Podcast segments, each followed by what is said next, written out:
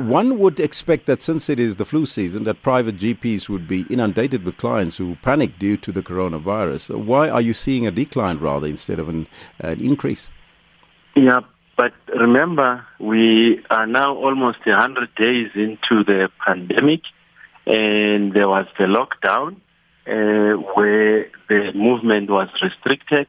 Uh, and associated with the pandemic, there's the general fears, but also quite important, a number of the patients that are serviced by the general practitioners uh, literally get uh, paid on a weekly basis.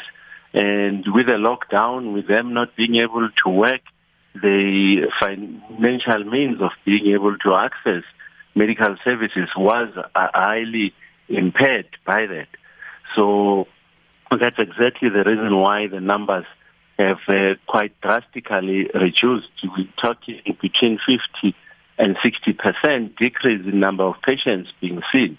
Mm-hmm. You are correct, Elvis, in terms of the uh, this being the flu season, but also associated with all of this, uh, there's still a huge stigma around uh, the COVID-19 pandemic.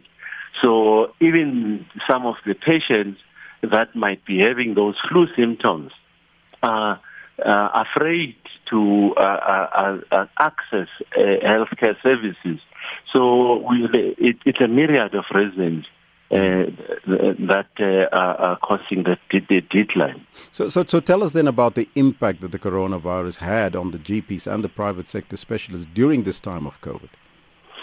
Uh, as I've already said, number one, because of the fear of contracting the virus whilst visiting the GP practice, uh, and, and also the financial reasons, uh, the, there's just been a general decline in the number of uh, uh, patients, and and thus the ripple effect is that mm-hmm. the financial viability of the general practices, but it you know it goes beyond just the general practices. Even those that practice in hospitals have been negatively affected by by, by, by this uh, including some of the hospital groups themselves. Yes.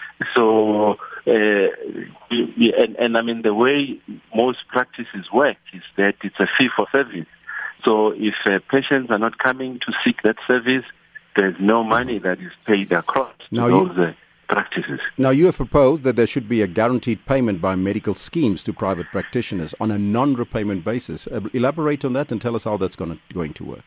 Yes, you know, this is a proposal that uh, we, we, we, are making, uh, being assisted by the Progressive Healthcare Forum, where the way medical aids work generally is that uh, members contribute on a month-to-month basis, uh, but then uh, they, those funds are only used uh, once the patients access service. So what we are proposing is an alternative reimbursement model and solely to uh, guarantee the, the viability of a private health care, which is an integral part of the healthcare system.